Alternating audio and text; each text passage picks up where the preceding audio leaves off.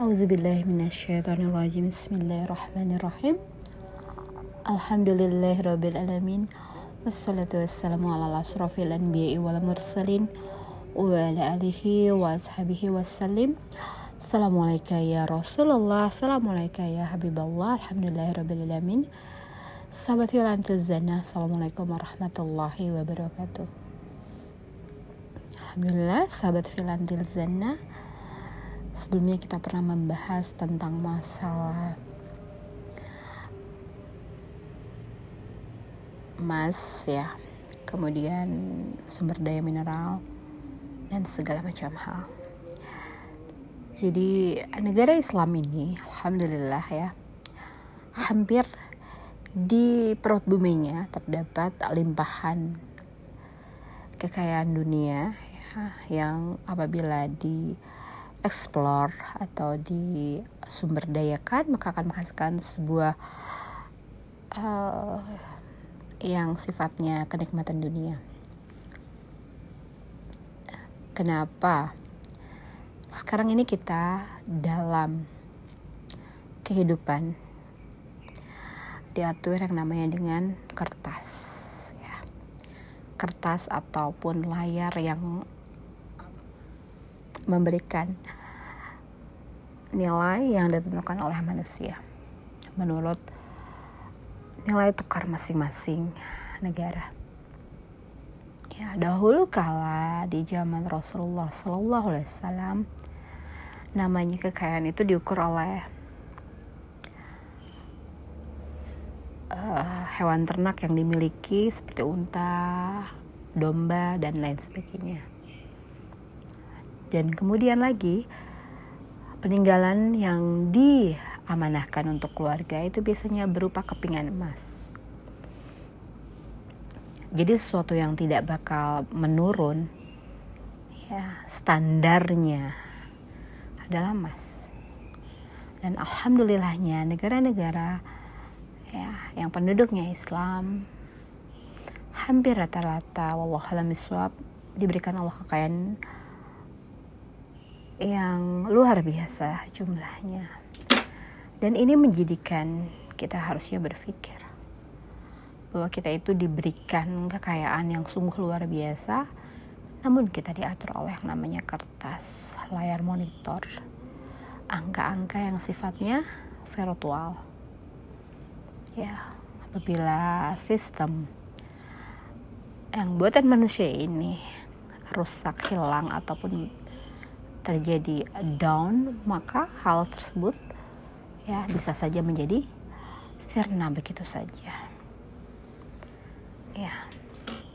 Apabila standar dalam mengukur segala sesuatu dalam pencapaian manusia ini diukur oleh namanya logam mulia maka apa yang terjadi? Negara-negara yang tak memiliki logam mulia hanya bisa mendapatkan itu ya melalui pembayaran-pembayaran yang dilakukan oleh negara-negara yang memiliki sumber daya mineral yang sungguh luar biasa akan akan terjadi yang namanya kebangkrutan. Ya orang yang memiliki sumber daya emas itulah yang akan memimpin dalam perolehan kekayaan dunia. Ya kenapa ini harus dibicarakan karena Allah telah memberikan amanah yang sungguh luar biasa kepada negara-negara yang di dalamnya diberikan limpahan luar biasa sumber daya mineral yang apabila dipergunakan untuk kesejahteraan masyarakatnya maka sudah cukuplah ya. Negara Islam bisa memimpin dalam perekonomian. Namun apa kita sekarang ini diatur oleh yang namanya kertas, yang namanya angka virtual ya, yang sewaktu-waktu kita nggak tahu apabila terjadi ya down, maka semuanya akan sirna.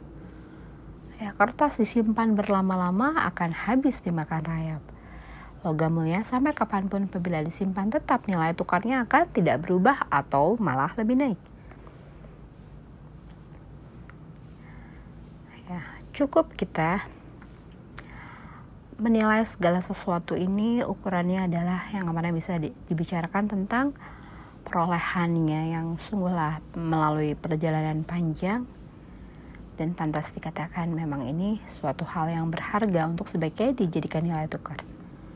Ya, makanya dari dulu Islam mengatur yang namanya sesuatu harus seimbang. Ya. Seimbangnya apa? Ya, ada tingkatannya, ada tembaga, ada perak, kemudian ada emas, ada berlian, diamond, batu mulia dan lain sebagainya. Ini sifatnya adalah takkan berubah oleh zaman, takkan berubah oleh nilai tukar dan merupakan suatu hal yang di sama-sama diakui sesuatu yang bernilai. Saat ini kita diatur oleh sebuah angka-angka kertas yang apabila berubah zaman, berubah waktu, maka tidak akan memiliki ya memiliki lagi nilai. Jangankan berpuluh tahun hanya berbeda berapa tahun keluaran uang yang lama tidak akan bisa ditukar dengan keluaran uang yang baru. Itu adalah merupakan suatu ketidakadilan ya dalam hal nilai tukar. Kenapa ini harus dibicarakan? Karena kita memang harus mengukur segala sesuatu dengan hal yang sifatnya adalah syariah menurut aturan Islam. Islam telah mengatur segala sesuatunya menurut takarannya masing-masing. Ada yang dinamakan nilai tukar yang paling bawah dulu dinamakan dirham. Kemudian menjadi setelah di atas dirham adalah uh, dinar ya emas dan itu tidak akan berubah. Ya kandungannya sama mengandung uh, bahan mineral yang memang sudah diakui bahwa sebagai patokan dalam kita mengukur segala sesuatu. Dahulu kita melakukan yang namanya sistem tukar, ya barter. Beras ditukar oleh rempah-rempah, buah ditukar oleh beras, hasil-hasil padi, hasil-hasil peternakan, hasil-hasil perkebunan semua ditukar ya untuk saling bertukar dari satu tempat ke tempat yang lain sehingga yang terdapatlah yang namanya per percampuran ya.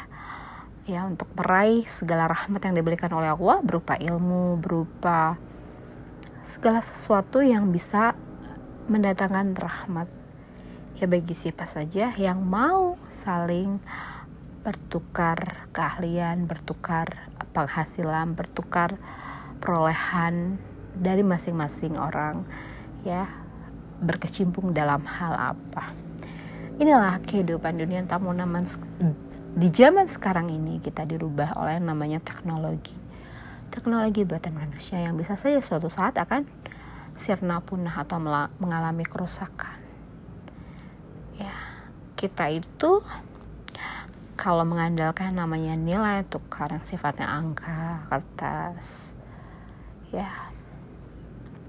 Tidak ada ijab kabul penerimaan dalam arti ya pada saat makanya kita dalam berzakat itu kita diperintahkan untuk memakai sesuatu yang real yang kapan pun bisa dimanfaatkan ya. Beras-beras, emas-emas atau hal-hal yang bernilai lainnya kita jangan mau ditipu daya oleh angka-angka dan kertas. Kita harus memiliki standar, standar yang sifatnya lebih long life ataupun memiliki lifetime yang lama ya. Emas itu cukup lama apabila mengalami hal yang namanya pembakaran juga dia akan tetap ya kembali kepada zat asal muasalnya yaitu tetap saja logam mulia. Itulah makanya kita penting dalam menyikapi kehidupan ini agar kita berpikir secara apa yang per, digariskan oleh Al-Quran. Bagaimana menilai sesuatu, ada takarannya, ada perbandingannya, ada keamanannya ya. Bila terjadi jual beli yang namanya tetap harus uh, seharga emas misalnya menjual hasil rempah-rempah ataupun hasil batu bara dibayar oleh emas maka emasnya harus pindah dari gudang yang membeli kepada gudang yang menjual. Itu harus dikirimkan. Ya terjadi pengiriman barulah ini yang dinamakan sebuah per, pertukaran dagang yang bisa dikatakan ya tidak mengandung suatu hal kemerosotan nilai ya sesuai. Karena kalau uang dalam hitungan detik bisa berubah nilainya ya. Dalam perjalanan ya satu detik pun itu bisa berubah oleh fluktuasi pertukaran mata uang. Ya apabila orang membuat uang sebanyak-banyaknya maka peredaran uang tersebut di masyarakat akan sungguhlah sangat tinggi. Tidak sesuai dengan jumlah barang yang ada di pasaran. Ya apabila nilai tukar ya merosot itu karena jumlah uang perputaran uang sungguhlah banyak. Tidak sesuai dengan barang jasa yang dijual. Makanya itu ya kita jangan mau diatur oleh sistem yang akan merugikan kita. Kita harus memiliki sebuah yang namanya patokan agar memudahkan kita untuk saat sekarang dan dia akan di masa datang.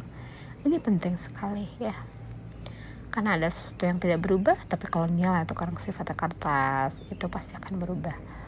Berbeda dengan koin yang mengandung nilai-nilai sumber daya mineral tertentu itu masa beratnya tidak berubah begitu banyak. Bahkan harganya nilainya akan semakin tinggi. Wallahu a'lam subhana rabbika rabbil izzati amma yasifun. Wassalamualaikum warahmatullahi wabarakatuh. Wabillahi taufiq wal hidayah. Assalamualaikum warahmatullahi wabarakatuh.